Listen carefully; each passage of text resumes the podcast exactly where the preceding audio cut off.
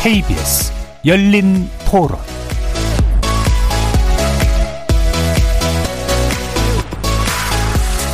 안녕하십니까. 케이비에스 열린 토론 정준희입니다.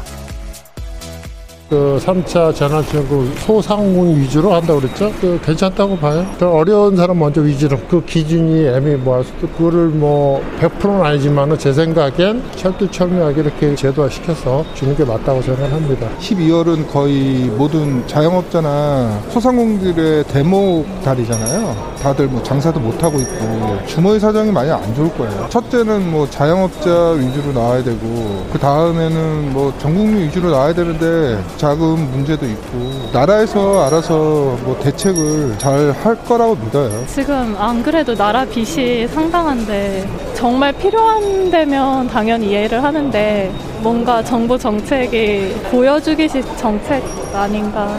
개인적으로 전 국민이 다 받았으면 좋겠다는 생각을 하고 있거든요. 나가서 돈을 쓸게 될 것이고 자영업자들은 그거에 대해서 혜택을 받을 것이고 그렇기 때문에 저는 뭐 핀셋 지원이라고 뭐 하는데 사실 그거보다는 그냥 전 국민한테 주는 게 오히려 더 낫다는 생각을 가지고 있습니다.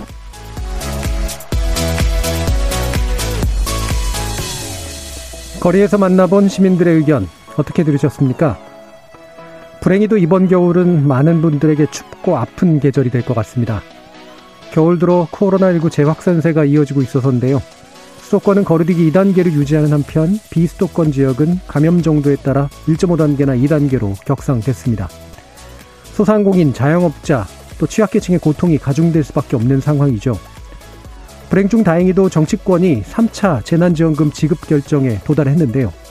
오늘 오백오십팔조 원 규모의 내년도 예산안에 대한 여야 합의가 이루어졌고요.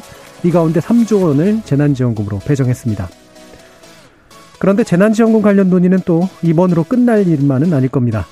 코로나십구에 따른 경제적 충격이 내년에도 이어질 수 있기 때문이죠. 오늘 케이비에스 열린 토론에서는 삼 차 재난지원금 지급 대상 관련 논의와 함께 취약계층을 돕고 우리 경제를 버티게 할 국가재정의 적극적이면서 합리적인 운영 방안은 무엇일지 짚어보겠습니다. 케이비에스 열린 토론은 여러분이 주인공입니다.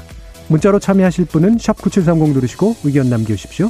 단문은 오십 원, 장문은 백 원에 정보 이용료가 붙습니다. 케이비에스 모바일 콩, 트위터 계정 케이비에스 오픈, 그리고 유튜브를 통해서도 무료로 참여하실 수 있습니다. 날카로운 의견과 뜨거운 참여 기다리겠습니다. 케이비에스 열린 토론 지금부터 출발합니다. 살아있습니다. 토론이 살아있습니다. 살아있는 토론, 케이비에스 열린 토론. 토론은 라디오가 진짜입니다. 진짜 토론, 케이비에스 열린 토론.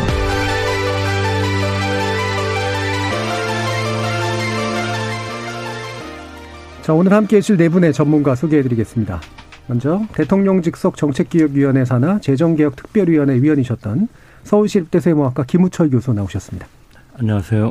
자, 그리고 가천대 리버럴 아츠 칼리지의 유정성 교수 나오셨습니다. 네, 안녕하십니까.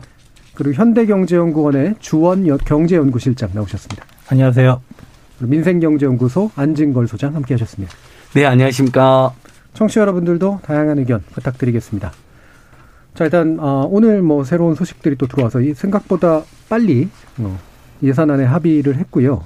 삼 차 재난지원금 지급하기로 결정을 했고 그다음에 지원 방 지급 방식은 선별 그리고 규모는 한 삼조 원 정도 이렇게 되는 거로 나왔습니다. 물론 이제 구체적으로 들어가서는 짚어봐야 될 것들이 좀 있겠습니다만 일단은 정치권이 어쨌든 합의를 이렇게 한 상태이기 때문에 이 부분에 대해서 어떻게 보시는지 먼저 네 분 의견 듣고 구체적인 쟁점 들어가서 이야기 나눠보도록 하겠습니다. 김우철 교수님 먼저 여쭐까요? 네. 어, 삼 차 확산세가 심상치가 않은 상황에서 야당이 어, 적극적으로 재난지원금 제안을 했고 어, 여당이 뭐 잠시 검토한 다음에 결과적으로는 잘 수용한 모습이 됐다. 재원 조성 방식에서도 이견은 컸지만 결국 막판에 어, 상대방 입장을 반반씩 존중하고 자기 의견을 관철하는 방식으로 잘 타협이 이루어져서 이제 적절한 대상을 선정하고 적시에 지급하는 게 이제 중요한 과제로 남았다. 이렇게 생각하고 있습니다. 예, 전반적으로 좋은 정치적 타협이었다라고 보시는 거네요. 자, 유정성 교수님 어떠십니까? 우선 여야가 예산안 법정 기일을 하루 앞두고 이렇게 합의에 이른 거는 참 오래간만의 일인 것 같고 예. 어, 국민 한 사람으로서 상당히 뭐 좋은 소식이라고 생각합니다.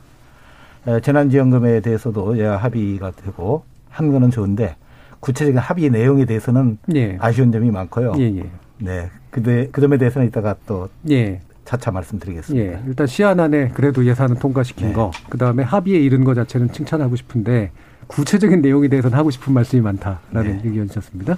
예, 주원 실장님. 어, 이제 재난지원금이 이제 만약에 본 예산에서 다뤄지지 않고 내년으로 넘어가면 또 추경을 편성해야 네. 되고 또 한참 또 시기가 많이 놓쳐지고 늦춰질 것 같거든요. 그래서 이번에 아예 본 예산에 어, 재난지원금을 넣은 거는 어, 타이밍상으로 적절했다. 어, 다만 이제 그 규모가 일 차하고 이 차에 비해서는 좀 많이 줄었다는 게 예. 어, 그게 좀 과연 효과가 있을까? 음. 일 차, 이 차도 사실은 효과가 있다 없다라는 논쟁이 있거든요. 그런 거는 좀 생각을 할 필요가 있겠습니다. 예, 신속하게 본 예산에 포함시킨 건 잘한 건데 이 규모가 과연 효과가 좀 있을 것이냐라는 부분에 대한 의문을 좀 제시해 주셨네요. 안진걸 소장님. 어떠세요? 예, 저도 뭐 오백오십팔조 통과 합의됐다고 하니까 음. 그건 뭐 다행이라고 생각했는데 저는 그런 생각이 들었어요. 우리 국민들 중에 어려운 서민 중산층들은 저렇게 엄청난 돈 중에 나한테 쓰여진 돈 얼마나 될까. 이명박 정권 때는 막 사대강 이십삼조도 쓰던데 왜 사람한테 이렇게 안 쓰나라는 의문이 저는 같이 든다고 생각합니다. 네. 일 차 재난지원금 십사점삼조, 이 차 때 칠점팔조였는데 연말 연시가 되니까 마음은 더 춥고 사실 가게를 결산하니까 손해는 지금 누적되는 것이거든요. 네. 근데 오히려 규모는 더 줄어들었죠. 삼조 정도? 뭐 어제는 사조 정도 이야기라더니 음. 더 줄어들었네. 어, 우리 여론은 전 국민에게 줘야 된다거나 아니면 많이 줘야 된다는 여론도 꽤 있는데 물론 선별해 줘야 된다는 여론도 꽤 있습니다. 네. 그 부분은 우리 국민들 사이에서도 지금 논쟁 중이니까 제가 함부로 예단하진 않겠습니다만. 그래서 저는 어, 이번에 이렇게 통과된다 하더라도 어, 추경 논의가 불가피할 거다 봅니다. 연말 연시 특히 설날 앞두고 예. 정말 어, 코로나 상황 계속돼서 도저히 살기 힘드니까 지금 가계부채도 급증하고 있는데 살려달라라는 그런 절규로 어, 한 번 더 재난지원금 논의가 어떤 식으로 있을 수밖에 없다라고 보고 있습니다. 음, 그럼 그 사 차 논의가 있을 수밖에 없고 사 차는 아마 설날쯤 가서 또 일어날 수밖에 없다. 사 차 재난지원금 논의가 나오든지 예. 아니면 삼 차 재난지원금을 구체적으로 이제 지급할 때 예. 수정 보완 논의가 분물처럼 터져 나올 거라는 것이죠. 음. 예산안은 통과된다 하더라도. 예. 그러면 증액을 하는 방식으로 추경이 붙어서 삼 차가 지급될 예, 수도 그렇게 있다. 그렇게 되거나 아니면 사 차가 예. 논의되거나 예상하는 겁니다. 물론 이렇게 안 될 수도 있고 예. 이런 절박한 마음이 있다는 거 정도는 예. 오늘 소개를 해봅니다. 예. 예상이 예. 틀리셨다고 해서 제가 뭐 불러 가지고 또 혼나거나 있지 않습니까? 아니, 네. 너무 걱정하지 않으세요? 가끔은 저희들 또 발언한 거 틀리면 혼날 예. 수도 있고 성찰해야죠. 예. 예상이라기보다는 이제 그런 식의 예. 그 의견들이 많이 나올 예. 수밖에 없는 상태다. 그런 염원이 터져 나오고 있다 예. 이런 것이. 자, 그러면 이제 방금 또 이렇게 말씀 주신 것 가운데 일단 먼저 한번 좀 얘기해 보고 싶은 게 일단 규모가 좀 너무 작은 거 아니냐라고 하는 것도 안 소장님도 말씀해 주셔서요. 주원 실장이 보시기에 규모가 작다라고 판단하시는 그래서 효과성이 좀 떨어질겠다라고 보시는 이유는 어떤 건가요? 일단 일 차 때 우리가 십사조 원 약간 넘는 돈 재난지원금이 네. 있었고 이 차가 이제 칠점팔조 원 정도 이번에 삼조 원 안팎이라고 하는데 거의 일 차 재난지원금 때 뭐 이십 퍼센트 조금 넘는 수준 그것도 이제 전 국민을 대상으로 하는 게 아니고 뭐 소상공인이나 취약계층을 대상으로 하기 때문에 과연 그 효과가 그러니까 국민들이 생각하기에 삼조 원 엄청 큰데 근데 네. 그걸 또 여러 분한테 나눠줘야 되기 때문에 사실은 어떻게 보면은 뭐 일 차가 이제 사인 가구 기준으로 한 백만 원 정도? 그러면 어 거의 뭐 산술적으로 단순하게 계산하면 이십만 원 정도로 준다는 거잖아요. 그러니까 모든 국민 또, 또 아니고 그러면은 어 이게 과연 그러니까 소상공인들이 버티기는 데는 도움이 되지만 정말 정부가 목표로 하는 뭐 내수 진작이라든가 이런 쪽으로는 이어지긴 어려운 금액이 아닌가? 네. 그렇게 생각이 일단 내수 진작과는 거의 연관성이 없을 예, 것 같다라고 그렇습니다. 보시는 거죠. 그러면 다른 두 분 교수님께서 이 소상공인 관련해서 이런 이 정도 소상공인 정도는 그래도 지원이 될지는 모르겠으나라는 단서를 달아주셨는데요. 그런 부분에 대해서 또 어떻게 보시나요, 유정성 교수님? 이 이제 소상공인뿐만 아니라 예. 지금 어려움을 겪고 있는 사람이 엄청 많잖아요. 예. 거의 전 국민이 어려움을 겪고 있는 거고. 어, 물론 이제 코로나 상황에서 또 특수를 또 이익을 보는 사람도 있긴 있죠. 음. 그런데 지금 이제 그 어, 저는 이제 재정에 대한 기본적인 시각의 문제가 있다고 생각이 들어요. 예. 지금 흔히들 현금 복지에 돈을 낭비한다 이런 식으로 얘기들을 하는데 에, 지금 서구 선진국들, 에, 선진복지국가들은 에, 전체 재정의 육십 퍼센트, 칠십 퍼센트를 복지비용으로 씁니다. 우리나라는 사십 퍼센트밖에 안 돼요. 오이시디 평균이 육십 퍼센트고요. 프랑스, 일본, 미국 같은 나라만 해도 에, 조세 부담의 칠십 퍼센트가 복지 지출로 나가거든요. 네.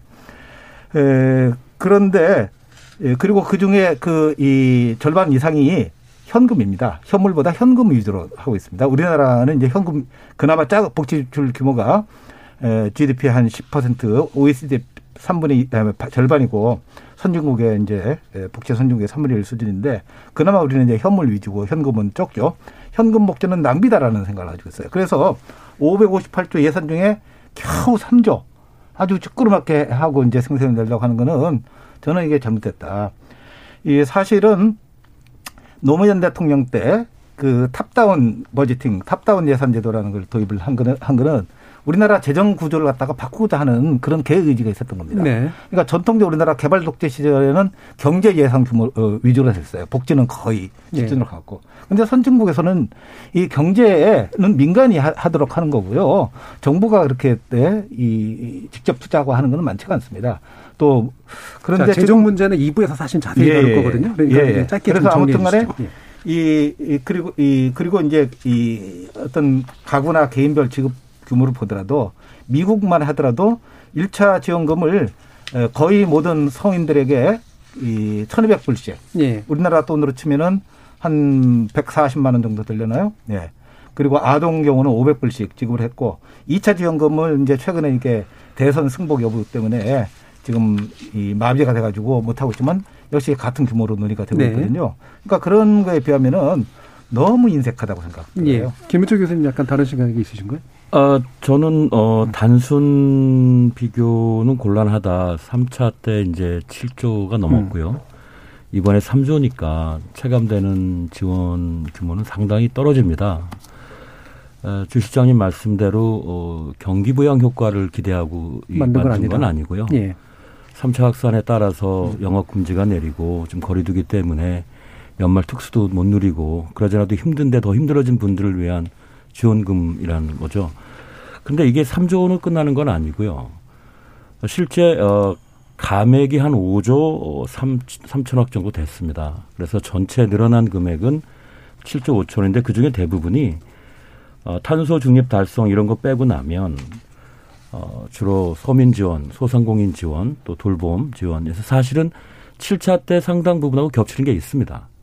그러니까 이런 것들을 감안하면 어, 칠조는 안 되더라도 적어도 어, 육조 원 정도는 충분히 육박하거나 네. 넘을 수도 있다.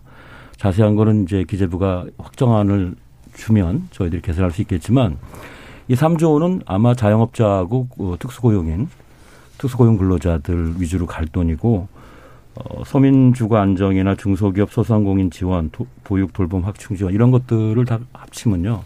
실제 삼 차 이 차 재난지원금이 이런 것들 일부 갖고 있었거든요. 그렇기 때문에 삼조 원보다는 훨씬 많고 그러니까 이게 너무 작다고만 할 것은 아니다 이렇게 보고 예. 있고요. 어, 왜 이렇게 줄어든지에 대해서 저는 나름대로 또 이유를 좀 생각해 볼 필요 있다고 보는 것이 사 차 추경이 대부분 다 이제 지원금 성격이 많은데 절반 정도밖에 못 쓴 걸로 돼 있거든요. 그래서 그 부분도 아마 내년 예산에 불용이 이월 되면 쓸 수가 있고요. 그다음에 이제 삼 차 확산이 새가 무섭긴 한데 어, 이 차 재난, 재난지원금 지급 당시에 비하면 영업 금지 업종들이 일단은 좀 당시보다는 좀 줄어들어서 일단 재난지원금 규모는 현재로서 어, 다소 적, 적을 수 있지만 어, 이걸 너무 적다고만 할 수는 없다 이렇게 네. 생각하고 있습니다. 그러면 이제 일부 이제 불용 예산을 더하고. 그다음에 이제 지금 삼조 원에 포함되지 않고 별개의 예산으로 포함되어 있는 지원 항목들이 네, 사실 있어서. 증액된 거죠. 예, 그 부분이 있고 그다음에 요거까지 특정 이제 그 특고자라든가 이런 분들에 대한 지원까지 더하면 전반적으로 한 육조 정도 규모까지는 어, 지원이 그 이루어진다고 정도, 보시는 예, 거죠. 그 정도 되지 않을까 이렇게 예. 보고 있습니다. 예, 안 소장님. 예, 저는 뭐 삼조든 육조든 예. 사실 국가가 힘들게 어, 국가 부채가 늘어나는 건 사실이잖아요. 뭐 사십 퍼센트 초반대에서 최근 뉴스로는 네. 사십삼 퍼센트까지 이제 됐다. 하면 아까 우리 애청자들 반응 중에도 나라를 사랑하는 우리 국민들 굉장히 많으셔서 아이고 빚이 너무 늘어나는 건 부담된다 이렇게 네. 이야기하셔요. 그래서 삼 조든 육 조든 기본적으로 저는 고마운 정책이라고 생각합니다. 현 정부가 어찌됐든 어, 올해 제일 잘한 정책이 저는 재난지원금이라고 생각하고요. 아마 그런 전문가 설문도 있었던 것 같아요. 네. 그다음에 두 번째 어, 이번에 삼 분기 성장률도 선방한으로 나오지 않습니까? 뭐 그런 부분들은 K방역강 잘했다고 생각하는데 그럼에도 불구하고 우리 어, 바닥의 민심과 서민 중산층들의 여론 동향을 쭉 살펴보면 무슨 뭐 여론조사도 있었지만 삼 조든 육 조든 그것도 지금 연말 연시를 버티기에는 굉장히 적다는 여론이 굉장히 네. 많습니다. 그러니까 그래도 일 차 재난지원금 모두에게 지급돼가지고 신속하게 소외되지 않고 사인가 백만 원 거기에 대한 그때가 제일 좋았고 효과도 제일 강렬했다는 게 통계적으로 입증되니까 거기에 대한 열망이 많으신 거죠. 그런데 이 차 재난지원금은 천만 명 정도에만 지급이 됐고 오천만이 아니라 네. 지금도 선별안이라고 아직도 못 받았다는 기사나 댓글이 많이 올라옵니다. 제 주변에 프리랜서 중에도 못 받았다 그러고요. 이게 기본적으로 소상공인 백만 원 받은 분들 또 소득 감소를 증빙해도 연매출 사억 이하라는 조건도 있었고요.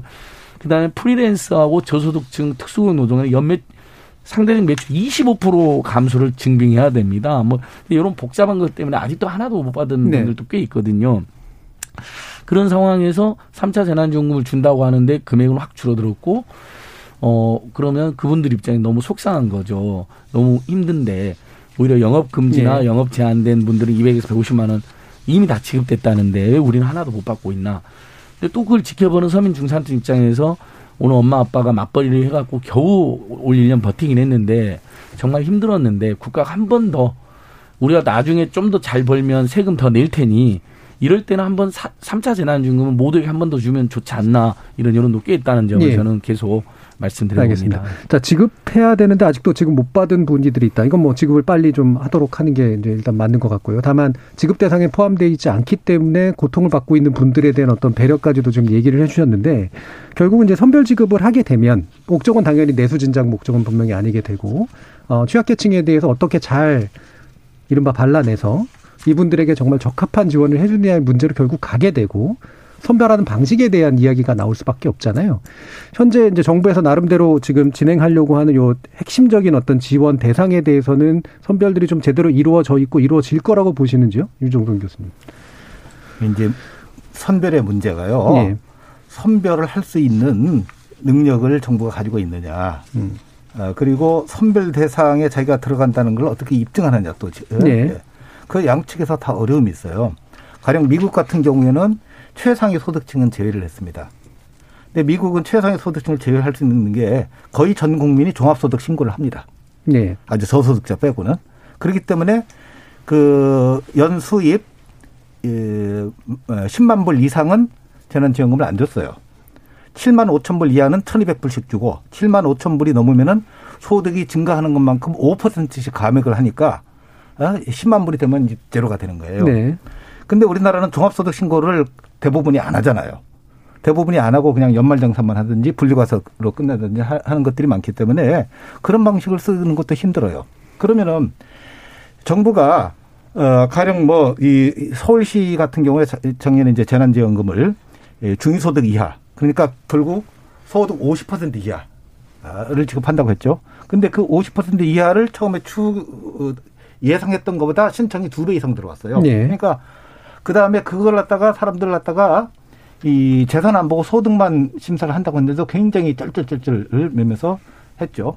그 다음에 고용노동부에서 긴급 고용안정지원금 한다고 해가지고 특고나 프리랜서 지원을 했는데 지금 좀 방금 이제 안 소장님 말씀하신 것처럼 이 사람들이 소득 증명하는 거가 너무 힘들어요. 네. 정부도 자료가 없고 그러니까.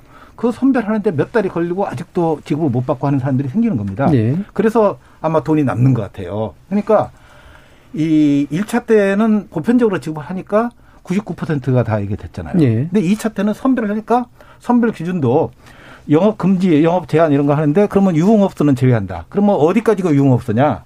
어디는 음식점이라고 전문 음식점이라고 해놓고 사실상 유흥업소 비슷하게 하는 데도 있고 등등 하니까 그런 기준 가지고도 말이 많죠. 그다음에 매출 감소나 소득 감소를 증빙하고 하는 것도 어렵죠.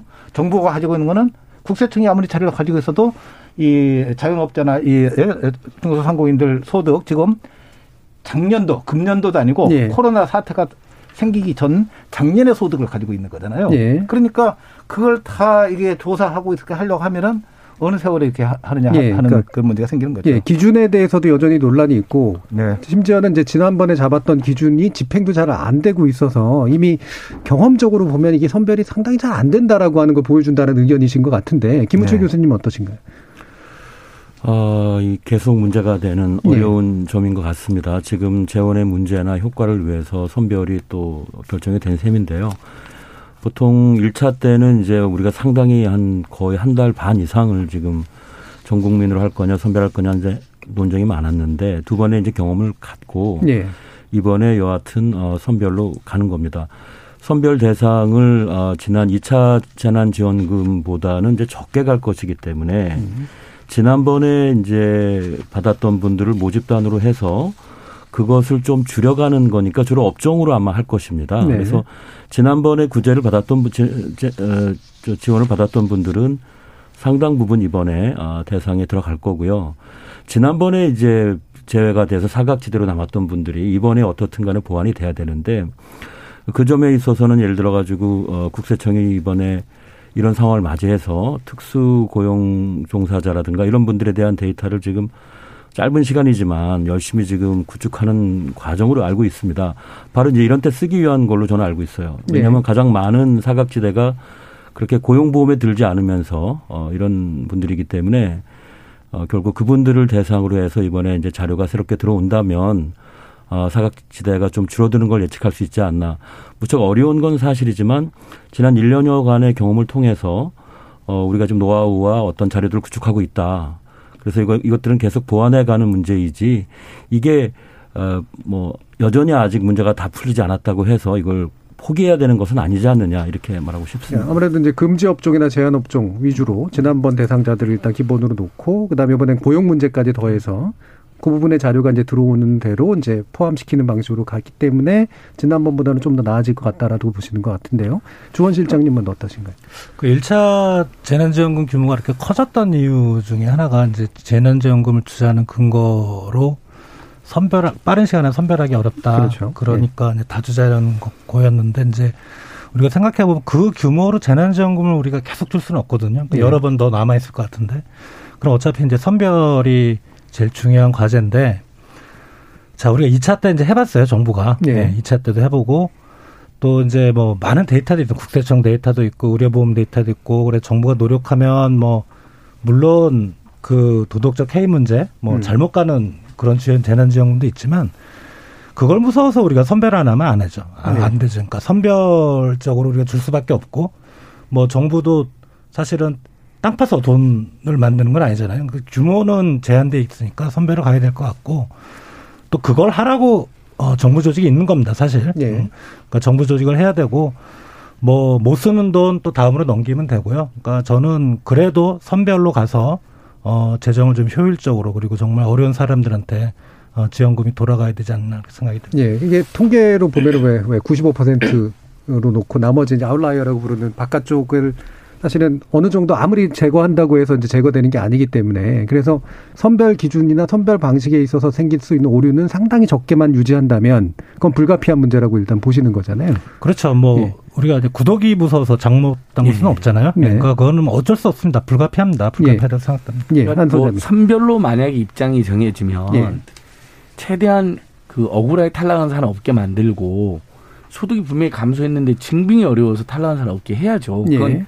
저는 선별이 이 차 재난지원금이 선별로 결정됐을 때는 저는 이 차 재난지원금도 모두에게 지급해야 된다고 주장했지만 또 수긍을 했습니다. 왜냐하면 그런 부분이 일리가 있는 부분이 있거든요. 일 차 재난지원금은 모두에게 사 인 가구 백만 원 갔잖아요. 그때 항상 저희들 마음속에 또 찝찝함이 남아있는 게 있어요. 어려운 사람은 조금 더 주는 것도 네. 필요한데. 그래서 유정성 교수님 말씀하신 것처럼 지방정부가 그걸 보충적으로 한 겁니다. 네. 중앙정부는 모두에게 사 인 가구 백만 원 줬고요. 서울시는 그러면 할소득 오십 퍼센트에게 또 얼마를 더 추가로 지급하는 걸 했습니다. 그러니까 그러면 형평이 좀 제고가 되는 거잖아요. 가난한 사람이 조금 더 갔으니까요. 그다음에 대부분의 기초단체들이 중소상공인 자금은 백만 원 안팎 더 준 데가 많았습니다. 음. 더 중소상공인들은 사 인 가구 기준으로 백만 원을 받아도 장사 너무 안 되고 힘드니까. 그러니까 저는 일 차 때 그런 부분이 일부 해결됐다고 보는데 이 차는 그럼에도 불구하고 좀 더 어려운 분에게 두텁게 주자라는 논리가 설득력을 얻었습니다. 그때 여론조사 한 거 보면 반반입니다. 어떤 경우는 선별지원금이 더 여론의 찬성이 많은 경우도 많았어요. 그래서 저는 보면서 참 우리 국민들께서 현명하다고 생각한 게 일 차는 한번 모두에게 줘보고 경기, 그래서 경기 부양 효과를 한번 누려봤고, 이 차는 이번에는 한번 어려운 사람에게 일종의 이제 영업 정지 업종 같은 경우는 네. 이백만 원을 준 거잖아요. 사 인 가구 백만 원이 아니라 두 배를 더 준 거거든요. 특수고용 노동자들 프리랜서는 최대 이백만 원까지 준 것이고요. 그러니까 한번 이번에 어려운 사람들에게 줘, 줘보자 그런 겁니다. 그래서 저도 수긍했어요. 거기까지는요. 네. 근데 해보니까 경기 소비나 내수 유발 효과가 너무 이 차 재난지원금 효과가 없고, 거기에 지금도 지급이 안 된 사례가 수두룩하게 올라오고, 그다음에 누구는 받고 누구는 못 받는 것 때문에 비슷한 소득 선상, 비슷한 고통 선상에 있는 분 중에 끊임없는 민원과 원성이 네. 발생하고 있단 말이죠. 같은 돈을 지급하고도 국민들 사이에서도 일종의 상처가 되는 방식이더라는 게 저는 이 차 재난지원금. 그러니까 모든 선별이 나쁘다는 게 아닙니다. 네. 어려운 사람한테 더 주는 방식. 지금 대학생들 국가장학금도 저소득층들에게는 오백이십만 원까지 더 많이 주고, 올라갈수록 상위소득층 올라갈수록 금액이 줄어드는 방식이 되어 있어요. 한정된 재원에서 그런 건 저는 이해를 합니다. 근데 이 차 재난지원금도 그렇게 이해를 했어요. 우리 국민들께서 상당히. 근데 해보니까 여러 가지 일 차보다는 이 차가 효과가 적고 국민들 사이에서 분열과 예. 상처가 되니까, 저는 삼 차는 그렇다면 한 번도 모두에게 주는 방식으로 예. 해볼 수 있지 않았냐는 의견을 주창, 주의제 드렸던 거죠. 근데 예. 이번 예산안은 이미 그렇게 통과돼버렸으니까 어려운 것 같아요, 물리적으로. 네.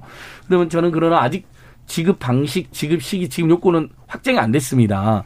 저는 한 번도 연말 연시에 이 코로나 상황도 보고 범국민적 토론을 어, 정부나 여야가 거쳐 걸쳐 주실 것을 이렇게 예. 제안드려 봅니다. 자, 그럼 일부 남은 시간 동안 이 부분 두 가지 쟁점으로 한번 얘기를 해 주셨으면 좋겠는데요. 지금 방금 얘기해 주신 거에 토대를 둬서요.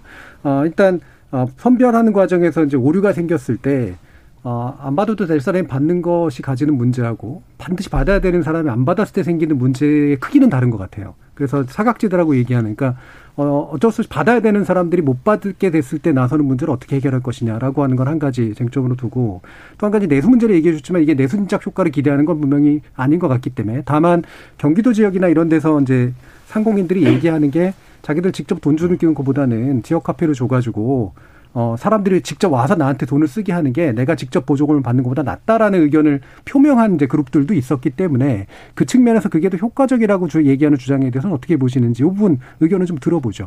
일단 어, 김우철 교수님. 예. 어, 사각지대 문제 해결은 참 음, 어렵습니다. 이게 선별의 한계로 많이 지적되는 것도 사실이고요. 그러나 아까 말씀드린 것처럼 정보의 축적과 경험의 축적이 있었기 때문에 처음보다는 그래도 지금 할만하다 이렇게 보고 있는데, 새해에 지급될 것으로 예정되는 삼 차 재난지원금은 선의의 어떤 피해자, 실제로는 이제 구제를 받아야 되는데 자료나 입증의 문제로 만약 그 구제를 못 받는 경우를 최소화하는 게 필요한데요. 일단 어, 그 사각지대에 있는 분들의 그 프로티지가 많다고 여겨지지 않기 때문에 네. 저는 관대한 어떤 기준 적용을 하고 음. 사후에 부정수급자를 가리는 방법도 네. 해볼 만하다. 그러니까 정말 한계적인 상황에서 어, 담당 공무원이 이분이 어, 분명히 구제를 받아야 될 분인 것 같은데 지금 입증이 안 되고 있다. 자료가 없다. 음. 객관적인 자료의 어떤 부족으로 안 되고 있다 하면 일선 공무원의 재량을 인정해 주는 게 맞다고 생각합니다. 네. 아, 거기에서 설령 어떤 부정수급자가 나올 가능성을 뭐 우리가 염두에 두긴 해야 되겠지만, 아, 지금 상황은 재난지원금이기 때문에 어떤 엄격한 기준의 적용도 필요하겠지만, 아, 그 현장에서, 정착 현장에서 지자체나 어떤 복지부서의 담당자들이 자신의 재량으로 일단은 어, 판단이 애매한 경우에는 지원을 원칙으로 해서 좀 더 관대한 방식으로 기준을 적용하고, 혹시 어, 고의적이고 악의적인 어떤 부정수급자가 있었다면 그분들은 사후에 처벌하는 게 맞다. 네. 이렇게 좀 보고 있습니다. 일단 최대한 느슨하게 해서 예. 많은 사람들을 예. 포괄시키고 예. 혹시나 잘못 받은 사람이 있으면 나중에 이제 빼는 그렇죠. 방식으로 가는. 어, 약간 크게 주고 줄여가는 게 예. 맞지. 지금 같은 경우는 너무 작게 주면서 들어가긴 너무 어려우니까요. 예. 어, 그리고 어, 경기 부양 효과 뭐 꽁도 먹고 알도 먹으면 좋습니다. 국민들도 어, 지원을 받아서 좋고, 또 저 위축된 내수를 진작할 수 있다면 뭐 더욱이 좋은 정책인데, 아시겠지만 어, 전 국민을 상대로 해서 현금을 그렇게 살포하는 경우가 그렇게 얼마큼 효과적인지에 대해서는 아직 좀 더 검증된 결과가 필요합니다. 예를 들어서 어, 올해 일 년 동안 어, 기준, 그러니까 무조건적인 현금을 지급한 어떤 지원 정책은 어, 전체 다른 나라에서도, 다른 나라가 훨씬 우리보다 적극적인 지원 정책을 폈음에도 불구하고 매우 희귀하게 발견이 됩니다. 예를 들어서 아까 우리 유 교수님 말씀하신 것처럼 미국이 이제 거의 대부분한테 주었죠. 하지만 십만 불 이상은 못 받았습니다. 그리고 일본이 줬고요. 그다음에 한국입니다. 이 세 개 나라 말고는 이렇게 보편적인 현금 지원 정책을 쓰지 않았습니다. 대부분 물론 기존에 있는 사회 확충망을 이용하거나 그걸 확 그걸 더 확대하는 쪽으로 갔죠. 예. 네, 복지 체제를 이용했단 예, 말씀이시죠. 그래서 저는 현금 지원 정책이 그렇게 반드시 거시경제에 즉각적인 효과를 줄 거라는 건 아직은 반반이다. 그 효과는 좀 두고 봐야 되기 때문에 예. 예, 그런 말씀을 드리고 싶고, 지금은 어 아까 말씀드린 것처럼 경기가 조금 이제 살아나는 어떤 지금 시그널은 오는데요. 물론 여기에 더 재정을 풀어서 더 빨리 회복시키면 좋겠지만, 그러기에는 이제 재정의 여력이 있기 때문에 경기 부양 목적으로 우리가 삼 차 재난지원금을 이해하지 말고 정말로 삼 차 확산 때문에 힘들어지는 많은 계층들을 돕는 쪽으로 이해를 하는 게 맞다, 이렇게 보고요. 네. 그런 의미라면 지역화폐보다는 현금 지원이 맞습니다. 네. 그분들은 지금 현금이 필요한 거지, 어, 뭐 지역화폐, 물론 없는 것보다 낫죠. 하지만, 어, 그분께는 현금이 더 기묘하게 쓰일 것이고, 어, 폐업을 미루거나 또는 가족을 부양하는데 현금 여신의 효과가 큽니다. 그래서 재난지원 목적으로 본다면, 저소득층이나 취약계층 지원 목적으로 본다면 지역화폐보단 그분들께는 현금이 더 기묘하게 도움이 될 거다, 이렇게 보고 있습니다. 예, 유정성 교수님. 예, 어, 지금 이제 저는 그 이 선별을 하느냐, 또 뭐 현금이냐 지역화폐냐 등등 여러 가지 있는데, 우선 이게 그 현금을 살포한다든지 지원을 한다든지 하는 것보다 어려울 때 고통을 나눈다는 것과, 그다 어, 그래서 이 뭐랄까 이 사람들이 어떤 시혜를 받는 걸로, 너가 시혜받을 자격이 있느냐 없느냐, 예. 그런 걸로 따지면은 에, 그 받는 사람도 모멸감을 받을 수도 있고요. 어, 그러니까 우리가 지금 어려운 시기를 당했을 때 좀 과거에 괜찮았을 때 또는 앞으로 괜찮아질 시기에 거를 좀 끌어서 지금 쓰는 그런 거가 있고요. 또 지금 고통을 받아서 다 똑같은 고통을 받는 게 아닙니다.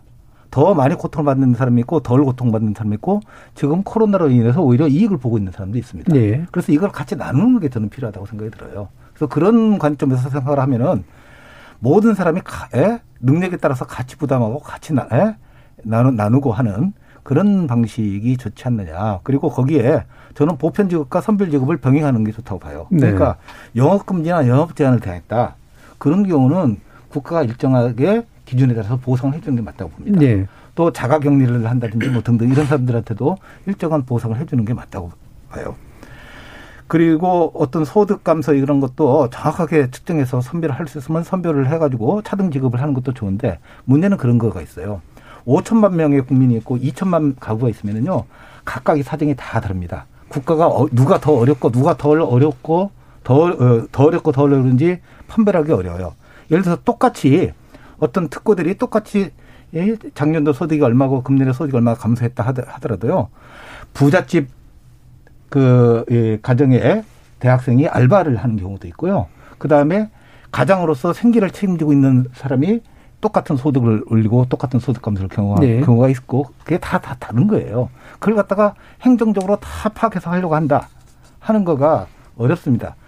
그리고 우리는 그런 시스템도 돼 있잖아요. 지금 세계적으로 실시간 소득 파악, 실시간 소득 정보 시스템이 구축되는 건 영국하고 핀란드 정도 외에는 거의 없는 걸로 알고 있습니다. 네. 그런데 에, 이게 이 어떤 그런 사정을 파악할 수 있는 능력도 없고 하면서 선별을 하고 이렇게 한다고 하는 것 자체가 저는 이 뭐랄까 그러니까 명확한 기준에서 선별할 수 있는, 예? 그야말로 어 영업금지라든지 자금 예, 예. 그건 하고, 그 외에 보편적 지급하고 대신에 재원 마련에 있어서는 능력 있는 사람이 더 많이 부담하게 하는 예. 그런 재원 마련을 하면 된다고 봅니다. 예. 일단 기본적으로 보편적으로 예. 어, 고통 분담하는 차원에서 깔아주고 네. 그다음에 이제 정말 명확하게 선별해낼 수 있는 데에 대해서는 차등을 해주는 걸 더하는 예. 그런 방식이 그나마 낫지 않을까라고 보신 거고요. 자, 그럼 안 소장님은 어떠세요? 예, 저는 근본적인 문제 제기도 하나 더 하고 싶은데요. 네. 올해 소득이 그러니까 우리 국민들이 올, 올 소득은 두 가지잖아요. 하나는 노동소득, 근로소득, 하나는 자영업소득일 텐데 소득이 늘어난 사람이 얼마나 될까요? 네. 어, 요거 뭐 자세한 통계는 안 나왔지만 뭐 통계청 통계 이런 거 종합해보면 사실 뭐 정부 이전 소득 일부 있어서 그런 거지 대부분은 우리가 체감할 수 있잖아요.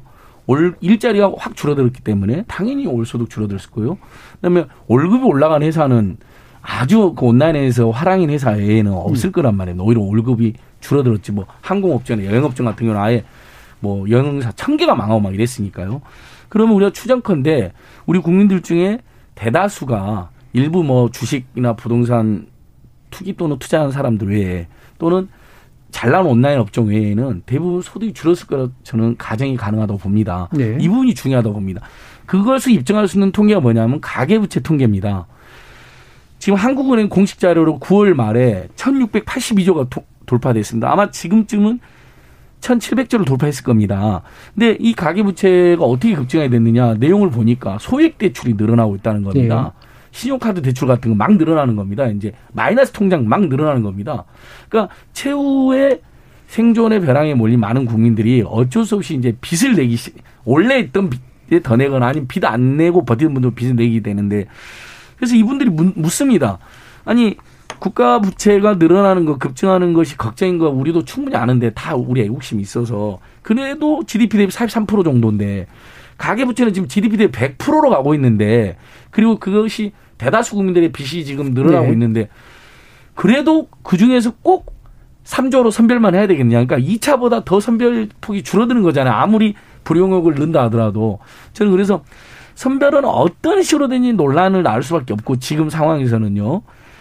그렇다면 삼 차는 다시 한번 저는 보편적 지급으로 가닥을 잡되 예. 만약에 정말로 상위 십 퍼센트 주는 게 정 문제라고 생각하면 구십 퍼센트라도 선별해서라도 주는 보편적 선별이라도 이렇게라도 해야 된다고 봅니다. 그렇게 예. 믹스라도 해야 된다고 최대한 봅니다. 많은 사람들을 예. 포괄하는 선별. 예. 왜냐하면 어려운 사람 돕겠다는 정부 취지 여야의 오늘 예산 합의 취지도 어려운 사람 돕겠다면서요. 예. 저는 최소 우리 국민들 구십 퍼센트는 올해 어려웠다고 봅니다. 더 어려워졌다고 봅니다. 마스크 값도 제가 계산해봤거든요. 일반 서민 가구에서. 예. 한 달에 십만 원 안팎 들었습니다. 예. 그러면 일 년이면 백이십만 원 안팎 들었잖아요. 알겠습니다. 자, 이게 이제 주원 실장님까지 들어야 되는데 다시 한번 상기시켜드리면 사각지대 어떻게 어, 줄일 것이냐, 그 다음에 어, 내수라기보다는 어, 이런 간접적으로 매출 증대 효과를 좀 노, 기대하는 상공인들이 있는데 그런 부분 측면에 있어서는 어떻게 어, 생각하시느냐라는 겁니다. 음, 일단 사각지대는 앞에서 이제 말씀하셨는데. 이게 기준을 완화하는 게 제일 중요한 것 같고 그리고 네. 이제 못 받으신 분들은 이제 개인이 소명할 수 있는 그런 공식적인 어, 창구라든가 이런 걸 하면은 어느 정도 될 것 같고요. 두 번째가 쟁점인데 아, 이제 지역 화폐하고 현금 지급 고 네. 이슈를 말씀하시는 거죠. 네. 근데 우리가 이제 생각해 볼 게 아, 우리가 이제 미국처럼 땅덩어리가 큰 나라도 아니고 사실 서울이나 경기도나 별 차이도 없고요. 그게 지역 화폐로 했을 때 문제점이 과연 뭘까를 좀 생각을 해볼 필요가 있어요. 그러니까 지역 화폐로 많이 한다 그러면은 어떤 좀 잘 사는 예를 들어 서울이나 경기도는 어, 다, 어, 더 얹어줄 수가 있거든요. 자기네 예산으로. 근데 저기 좀 못 사는 그런 어, 지방 같은 경우는 그냥 국가에서 딱 정해주는 것만 할 수 있고 어떻게 보면 지역 간 어떤 위화감만 더 조성이 될 것 같고요. 제가 보기엔 현금 지급이 예. 맞는 것 같고.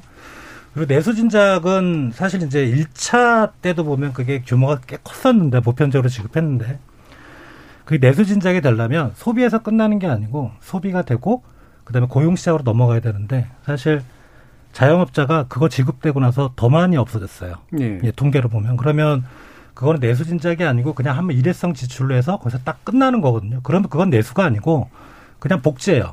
그게 내수가 진작에 되려면 고용으로 넘어가고 다시 또 시장으로 돌아서 다시 또 매출이 늘어야 된다는 거기서 끝났다. 그래서 그 규모 자체도 내수 진작이 안 되는데 그 규모보다 작은 삼 차 뭐 몇 조 원, 삼조 원 거기서 좀 늘려봐야 뭐 오, 육조 원일 텐데 그게 과연 내수 신작이 될까? 그건 저는 아니라고 봅니다. 예. 네. 자, 관련해서는 사실 지난번에 조세정책연구원에서 보고서 나오고 그랬을 때 경기도 연구원하고 또 같이 나와서 논쟁이 좀 상당히 강하게 있었습니다. 그래서 서로 주장하시는 바가 꽤 좀 다른 궤적이 있어서요. 일단 요 정도까지 듣고 어, 뒤에서 재정정책 관련된 논의를 좀 더 해서 좀 더 근본적인 문제를 짚어보도록 하죠. 그럼 지금까지 청취자들이 보내주신 의견 들어보도록 하겠습니다. 정혜진 문자캐스터. 네, 청취자 여러분이 보내주신 문자 소개해드리겠습니다. 권정환님, 재난지원금 규모가 작아도 너무 작습니다. 이렇게 작은 규모의 지원으로는 버티기 어렵습니다. 이석기님, 한정적 재정인 것도 인정하는데 선별지급은 이미 실패한 것이 아닌가요? 이 차 재난지원금의 효과는 낮았습니다. 삼 차 재난지원금은 어떤 명분으로도 보편지급이 정답입니다. 공일일구님, 저희 어머니는 코로나로 폐업하셨습니다. 수천만 원의 빚을 갚으려고 일용직도 가리지 않고 일을 하고 계시지만 그마저도 코로나로 일거리가 없습니다.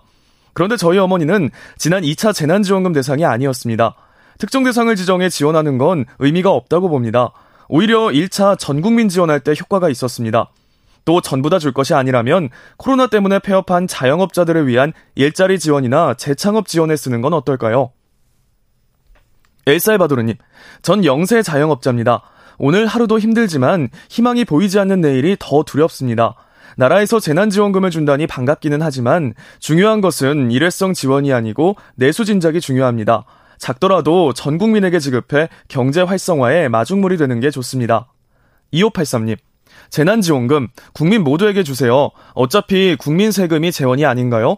먹고 살기 어려운 사람은 세금을 적게 낼 테고 별 피해 안 본 사람은 세금 많이 낼 겁니다. 자연스럽게 세금으로 재분배될 겁니다. 사구일육님, 절대적 사각지대는 자영업도 아니고 복지 혜택도 못 받고 일용직 노동하는 사람입니다. 소득 증명도 힘들고 일감도 없어 정말 힘들지만 이 차 재난지원금 서류 절차가 복잡해서 그냥 신청 포기했습니다 해주셨고요. 공구구이님, 전국민 지원해주세요. 선별지급도 한 끗 차이로 못 받는 경우가 있어 불평만 생기게 됩니다. 선별지급은 죽어도 욕먹는 일이라고 봅니다. 라고 보내주셨네요. 네, 케이비에스 열린 토론, 이 시간은 영상으로도 생중계되고 있습니다. 유튜브에 들어가셔서 케이비에스 일라디오 또는 케이비에스 열린 토론을 검색하시면 지금 바로 토론하는 모습 영상으로 보실 수 있습니다. 지금 방송을 듣고 계신 청취자 모두가 시민 논객입니다. 계속해서 청취자 여러분들의 날카로운 시선과 의견 보내주세요. 지금까지 문자캐스터 정희진이었습니다. 토론이 세상을 바꿀 수는 없습니다. 하지만 토론 없이 바꿀 수 있는 세상은 어디에도 없습니다.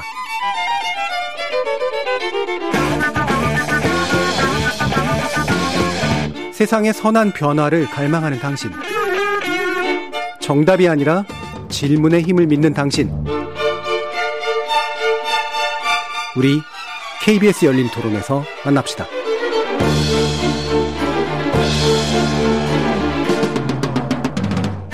케이비에스 열린 토론, 오늘은 삼 차 재난지원금 관련된 논의를 위해서 가천대 리버럴 아츠칼리제 유정성 교수, 현대경제연구원의 경제연구실장이신 주원 실장님, 서울시립대 세무학과의 김우철 교수, 그리고 민생경제연구소 안진걸 소장, 이렇게 네 분과 함께하고 있습니다. 자, 아까 어, 일부에서 유정성 교수님께서 이제 재정에 대한 우리 보는 시각을 상당히 근본적으로 바꿔야 된다라는 의견을 일단 기본적으로 좀 주셨는데, 아, 참 이 부분이 이제 가치관 철학하고 연결된 문제고 또 현실 판단에 있어서도 되게 좀 다른 문제이기도 해서 어떤 의견들 또 주실지 모르겠습니다. 김우철 교수님은 이런 재정에 대한 우리의 입장 어떻게 가져야 된다고 생각하시나요? 어, 지금 어, 뭐 위기 한가운데를 지금 지나가고 있고요. 아직도 끝이 보이지 않고 있는 상황이죠. 이런 상황에서 재정의 역할은 뭐 더없이 중요하고 그래서 적극적인 지금 재정의 역할이 수행 중인데요. 어, 저는 재정 건전성과 지금 재정, 적극 재정, 이 두 사이의 논쟁은 뭐 크게 위기 한가운데 있을 때는 뭐 무의미하다고 보고 네. 있습니다. 일단 위기를 극복하는 재정의 역할이 먼저고요. 음. 다만, 음, 중장기적으로 재정은 항상 제약하에 있기 때문에 유지 가능해야 하니까요. 어, 위기가 이제 마무리되는 그때부터는 또 다시 고삐를 죄야 한다. 아, 상당히 고통스러운 시간이 또 올 것이다. 뭐 그런 말씀을 드리고 싶습니다. 네, 지금은 일단은 이제 재정 건전성이 먼저냐, 뭐 재난 극복이 먼저냐 논의할 때가 아니다. 재난 일단 극복을 먼저. 먼저 얘기하고 그리고 나서 재정을 다시 어떻게 회복할 것이냐의 문제로 가야 된다. 주원 실장님은 어떠신가요? 마찬가지죠. 뭐 어, 지금 다 굶어 죽는다면 나중에 뭐 미래가 아무리 장밋빛이라 무슨 소용이 있겠습니까? 일단 살아남아야 뭘 후회를 도모할 수 있는 거니까 재정 건전성 문제는 일단은 뭐 좀 우스갯소리로 내년 가을에 찬바람 불 때쯤 우리가 한번 다시 돈을 내보는 게 맞는 것 같고 예. 재정 건전성을 지금 따지는 거는 너무 좀 섣부르다 이렇게 생각이 듭니다. 음, 예. 안 소장님. 예. 아유 우리 김우철 교수님이나 주원 선생님께서 그렇게 이야기해 주셔서 한결 저기 마음이 편하십니까? 마음이 훈훈해집니다. 예. 왜냐하면 이런 토론할 때 어떤 경우는 어떤 전문가 선생님들은 뭐 이기라고 돈 다 써버리면 나라 곧 망한다는 식으로 이야기하는 네. 분들이 있어요. 막 그럼 듣는 국민들도 불편하거든요. 네. 아 내가 살려고 국가한테 요구했더니 그게 나라 망하게 하는 짓인가 이런 위축이 돼요. 근데 그렇게 이야기 안 해주셔서 너무 고맙습니다. 물론 그런데 불구하고 재정 문제 고민해야죠. 네. 저 저희들도 그래서 어떤 제가 존경하는 어떤 교수님들은 심지어 지금의 경제기를 극복하려면 매달 십조씩 줘도 힘들다라고 주장하는 분들도 계셔요. 음. 근데 저도 그런 주장까지는 못하겠더라고요. 그래서 겨우 저희들은 삼 차 재난지원금은 우리 방송 문자 주신 것처럼 일 차는 모두에게 이 차는 선별로 해봤으니까 이제 장단점을 따져봤으니까 음. 연말연시라는 특별한 성격과 제가 심지어는 마스크값까지 계산해보지 않았습니까? 그다음에 이 년 연속 연, 어, 방금 제가 찾아보니까 한국은행에서 이 년 연속 우리 국민소득이 감소했다고 감소가 불가피하다고 발표를 했네요. 그러니까 통계적으로도 국민소득이 줄어든 게 나왔고요. 삼만 달러 이하로 떨어질 뻔했다가 환율이 하락해서 겨우 지금 삼만 달러만 유지되는 거로 지금 발표가 됐네요. 그러니까 이런 상황이란 말이죠. 그다음에 설날 다가온단 말이죠. 그러니까 삼 차 때는 저는 한 번 더 재정이 부담이 되는 거 알죠. 그래서 저도 네. 매달 십억씩, 십조씩 주자는 주장은 저도 채택 안 하고 음. 한 번 더 모두에게 준 다음에 그 다음에 사 차 재난지원금 같은 경우는 또 이제 재정 규모라든지 코로나 상황을 보면서 한 번 더 또 좀 더 어려운 계층에 선별로 줄 네. 수도 있다고 봅니다. 근데 이번에 너무 쉽게 여야가 그리고 이낙연 대표 역할에 대해서 굉장히 저는 아쉬운 거예요. 원래 이해찬 대표는 일 차 재난지원금 논쟁 때 처음에 기재부가 오십 퍼센트만 주겠다고 한 걸 칠십 퍼센트 끌어올린 다음에 그 다음에 백 퍼센트로 결정, 정치 지도를 결단을 했다고 보는데 네. 이낙연 대표는 일찌감치 선별로 너무 일찍 가닥을 잡았고 얘가 그렇게 한 것이 저는 두고두고 아쉽다고 보고요. 그다음에 하나 더 덧붙이면 이렇게 삼 차 재정 모두에게 주면 내수 유발 효과가 뭐 제한적이라고 말씀하신 분도 있지만 지금 다들 뭐 통계를 서로 좋은 유리한 것만 인용하긴 하지만 최근에 생산 유발 효과가 일 점 팔 배나 나왔다는 통계도 나오지 않았습니까? 네. 그런데 이건 중소상공인들하고 이야기를 해보면요. 백 퍼센트 체감으로 이야기합니다. 이 차 재난지원금 이후에는 장사가 더 안 됐다는 거예요. 안 되거나 그대로 했다는 거예요. 그런데 일 차 재난지원금 때는 정말 동네마다 신발 사러 오고 고기 먹으러 오고 편의점에서 심지어는 안 팔리던 물건들까지 예, 예. 우리 서민들이 뭐냐면 평소에 사고 싶었는데 못 샀던 물건들까지 사, 사는 계기가 됐다는 거잖아요. 예. 그래서 내수 유발 효과는 그게 단기적이다 하더라도 분명히 발생할 수밖에 없는 거죠. 예, 자, 그 부분은 음. 이제 재정 문제하고 약간 분리해서 아까 나온 예, 거에 대한 아까 제가 그 부분은 언급을 예, 못해서 예, 그렇게 받아들이고요. 자, 어, 유정성 교수님이 아까 이제 재정 문제에 대해서 근본적인 부분을 얘기해 주셨는데, 자, 이 부분에 대해서 어떻게 더 덧붙일 말씀 있으신가요? 우선 저는 이제 그 다 확장 재정이 지금 필요하다는데 동의해 주신 거에 대해서 예. 어, 감사하게 생각하고요. 또 저는 재정 건전성도 중요하다고 생각합니다. 장기적으로. 네. 그러니까 지금 어려울 때 확장 재정을 하는 거지 무조건 계속 어, 부채를 늘려나갈 일은 아니라고 생각해요. 예. 그런데 이제 기본적으로 재정의 역할이 뭐냐 하는 건데 에, 우리나라는 아직도 어, 이 박정희 시절의 개발 독재, 예, 정부 주도형의 예, 관치 경제의 습성이 많이 젖어 있어요. 그리고 또 토건공화국의 체질이라고 할까 하는 것이 지금도 아주 깊이 있어가지고 최근에 저는 좀 실망스러운 것이 예, 뭐 여기저기 신공항하겠다. 그다음에 이제 예타 면제 기준을 왕창 예, 낮추겠다. 그 아까 이제 그 탑다운 예산제도 노무현 정부에서 예. 도입한 재정개혁이었고요. 예타 예비 타당성 조사.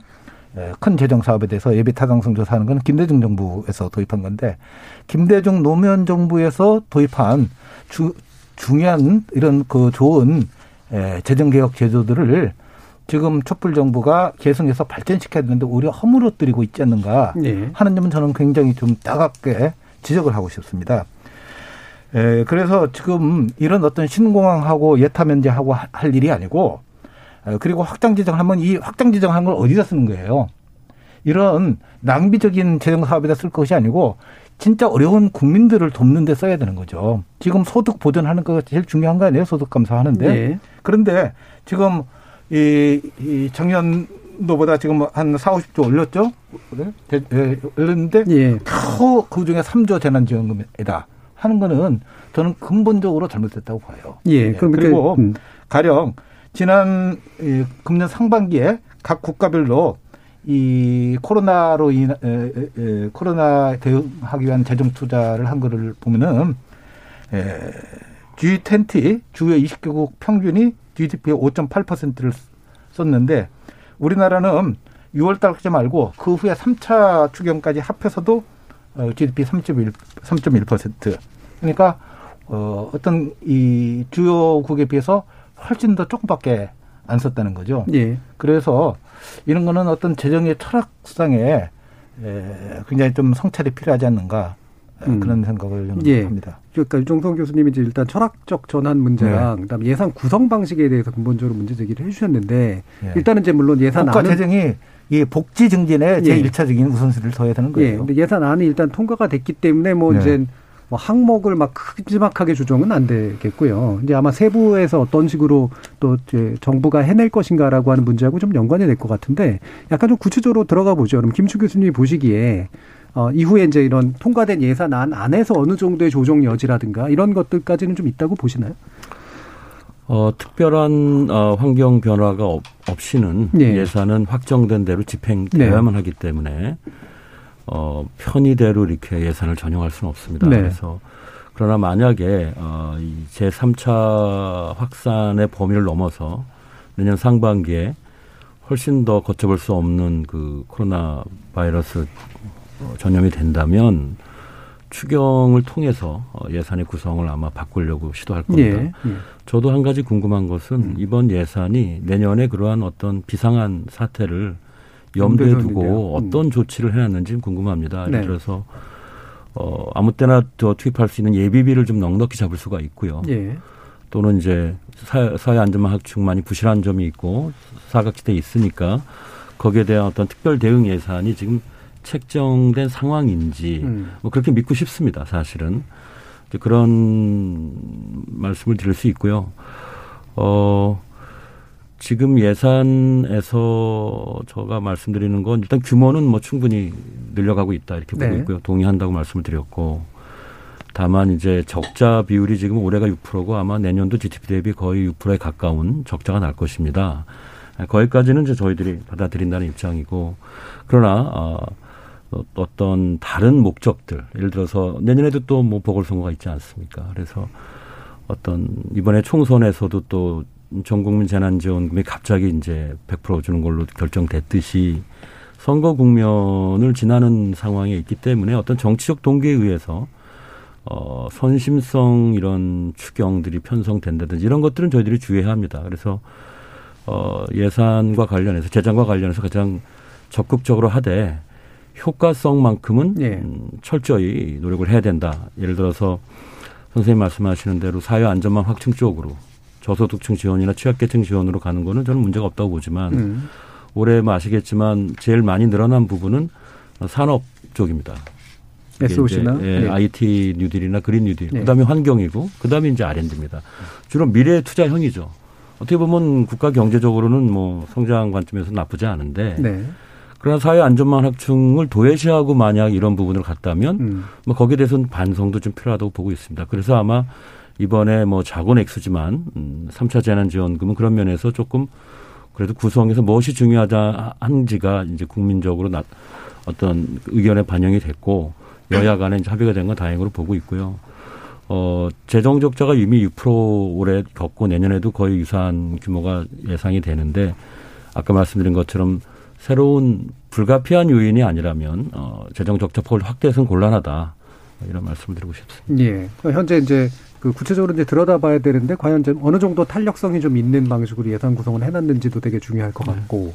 네. 말씀처럼 이건 또 두 분의 말씀이 비슷하신데, 어, 이를테면은 이제 선심성 예산이라든가, 어, 그 다음에 지역 선거를 염두에 둔 어떤 그 예산 같은 것들은 실제로 사회안전망이라는 좀 더 높은 우선순위에 비해서 오히려 또 높게 잡혀버린 그런 측면이 있어서 이 부분은 낭비성이 될 가능성들이 있어서 좀 경계해야 된다라는 그런 말씀도 주셨어요. 안 소장님 어떠세요? 예, 저는 계속해서 우리 국민들이나 우리 전문가선생님 시민사회단체에서 아무튼 이미 확정됐다 하더라도 예. 낭비성 예산은 계속 감시하고 견제하고 집행을 못하게 하거나 취소, 취소라도 시켜야 된다고 봅니다. 네. 그러니까 예산에 대해서 좀 더 우리가 접근하고 뛰어들 필요가 있다고 말씀드리고 싶고요. 그다음에 어, 이미 통과돼버린 예산이기 때문에 지금 삼 차 재난지원금은 지금 삼 조로 잡혀버린 겁니다. 많은 지금 아까 애청자들이 많은 그런 온성에도 불구하고. 근데 저는 그것으로 온성으로 그치지 말고 계속 우리가 토론을 시도하자는 거죠. 예. 왜냐하면 만약에 삼 차 재난지원금이 그렇게 해서 일단 지금 또 영업정지가 들어가 있잖아요. 영업제한이. 당장 아홉 시에 딱 문 닫으니까 우리 저희들이 자주 가는 식당만 해도 벌써 울상이세요. 그럼 자구책 어떻게 쓰냐면 딱 이제 시스템이 되어 있어요. 우리 민초들은. 벌써 그러면 아주머니들 중에 두 분 중에 한 분이 안 나와요. 아마 돌아가면서 그렇게도 하시기로 한 네. 모양이에요. 그러니까 그럼 당연히 그분 이제 일자리가 줄어드니까 좋습니다. 이미 통과돼 버린 것 때문에 삼 차 재난지원금은 그냥 이번에 그렇게 그 중소상공이나 자영업자들이나 그렇게 일자리 갑자기 이런 분들 중이면 쓰여진다 하더라도 저는 설날 전후에서 그때까지 코로나도 안 잡히고 우리 연말 연시 우리 네. 가게 살림 해보니까 너무 빠듯하고 힘들다라면 사 차 재난지원금 논의를 할 수밖에 없다고 봅니다. 네네네. 저는 국가가 그런 역할을 해야 된다고 보고 지금 현재 계속 말씀드린 국가 부채는 지디피 대비 사십삼 퍼센트, 가계 부채는 백 퍼센트를 향해가고 있는데 올바른 나라라면 국가 부채가 좀 늘어나더라도 가계 부채를 줄여두고 국민 소득을 늘려줘야 된다고 봅니다. 이런 위기 상황에서. 예, 예. 저는 재정에서 이런 철학도 굉장히 중요하다라는 이야기 드리고 싶고 그다음에 하나 더 그러면 그 나머지 예산은 또 그냥 우리가 포기하는 거냐 재난지원금 이야기하는 게 아니라 저는 계속 개비하다 놓은 게 최근에 강원도 하천이 대학까지 무상교육을 했는데요. 빠듯한 살림에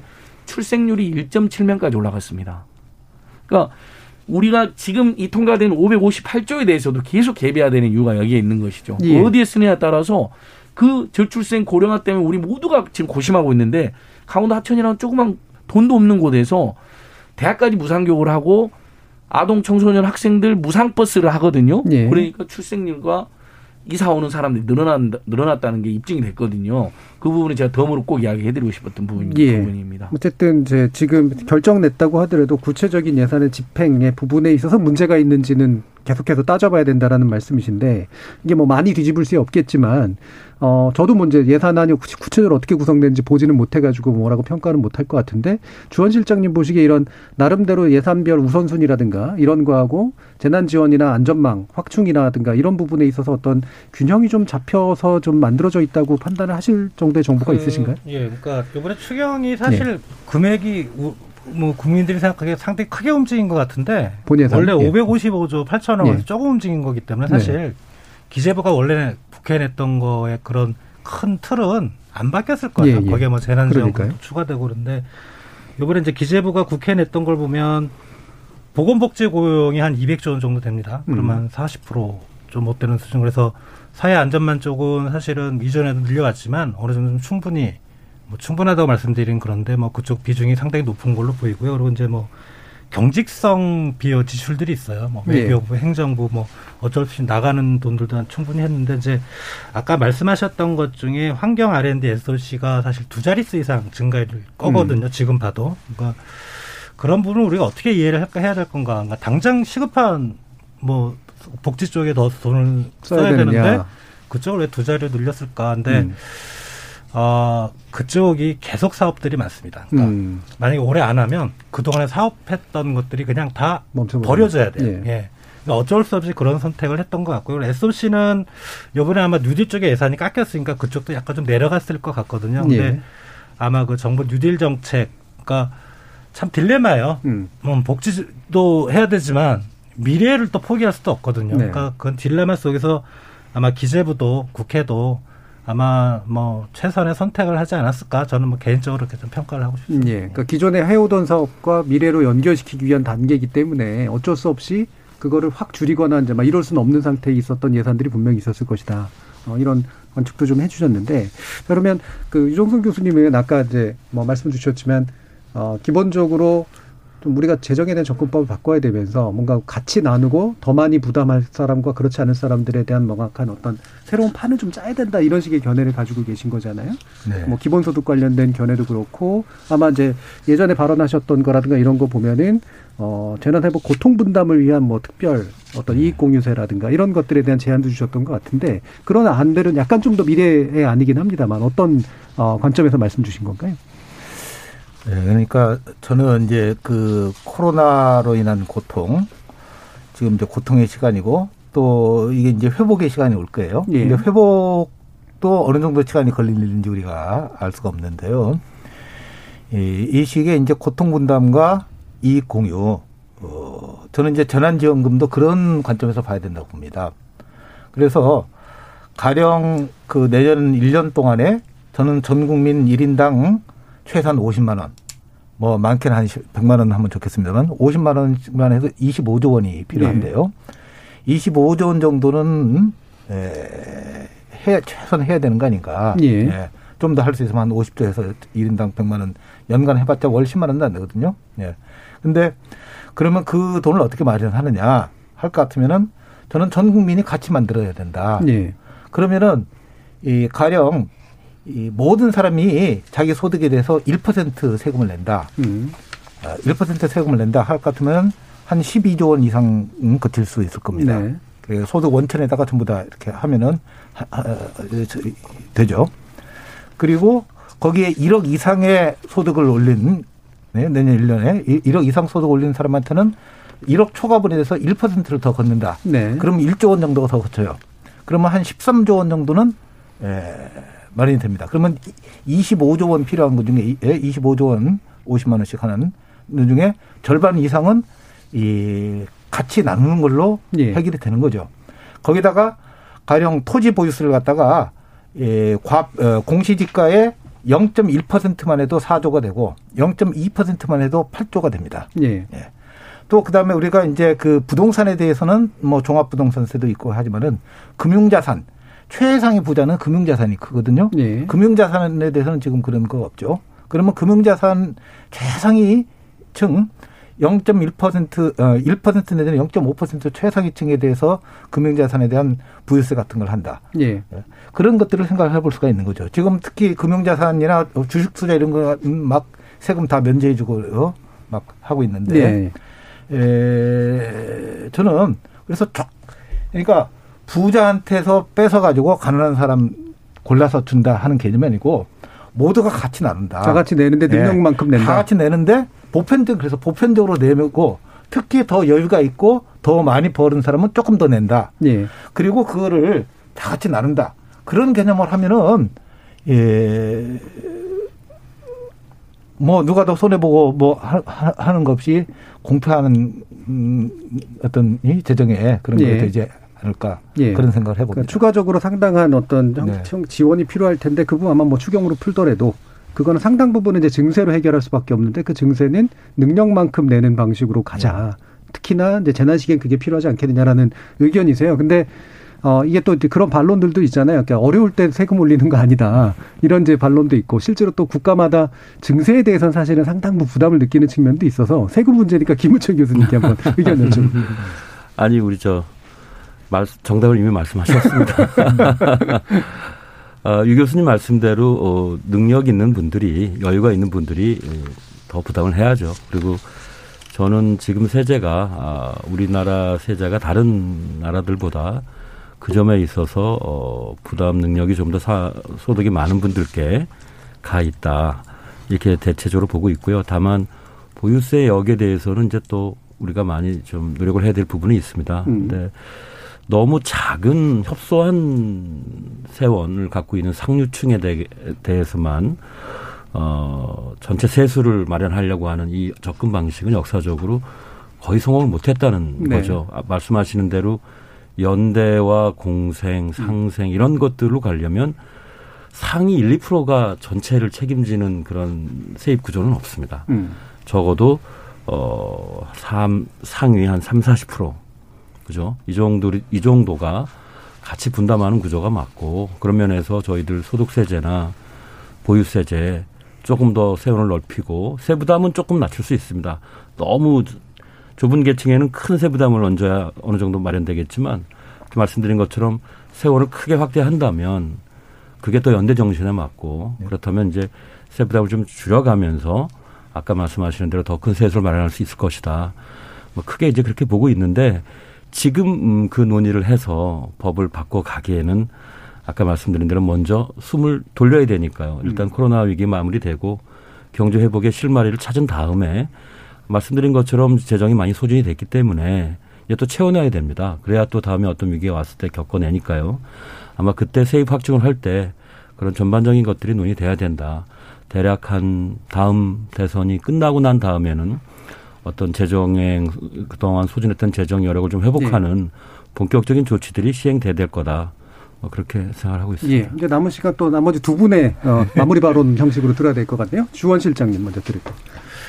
어, 뭐 재난지원금은 지급해야 되고요. 선별적 지원인 거는 맞는 거 뭐 대부분 다들 동의를 하시니까. 근데 우리가 이제 코로나가 언젠간 없어질 거고 뭐 어떻게 보면 일, 이 년 안에도 뭐 가능할 수 있는데 그러면 이제 이 재정이라는 게 정상적으로 우리가 복원을 시켜야 되는데 음.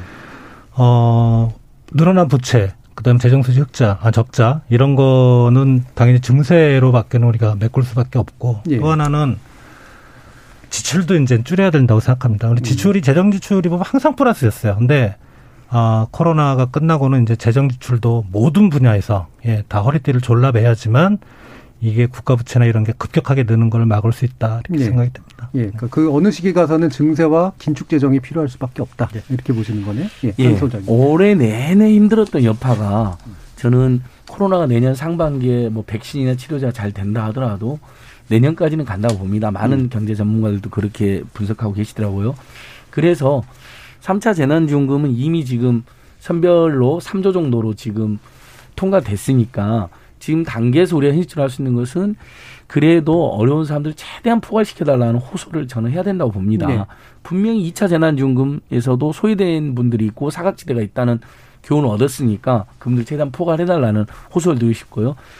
저는 그다음에 나아가서 내년도에 우리 국민들 정말 가계부채는 급증하고 있는 상황이 지금 다 빨간불이라 이야기하고 결국 그렇게 어려운 살림은 아이를 못 낳게 되는 상황으로도 연결돼서 저출생과 고령화라는 심각한 문제로 지금 가고 있는데 예. 그러면 저는 코로나십구 극복의 일종의 그런 제대로 된 마지막 대책이자 저출생 고령화를 극복하는 힘찬 대책으로 음.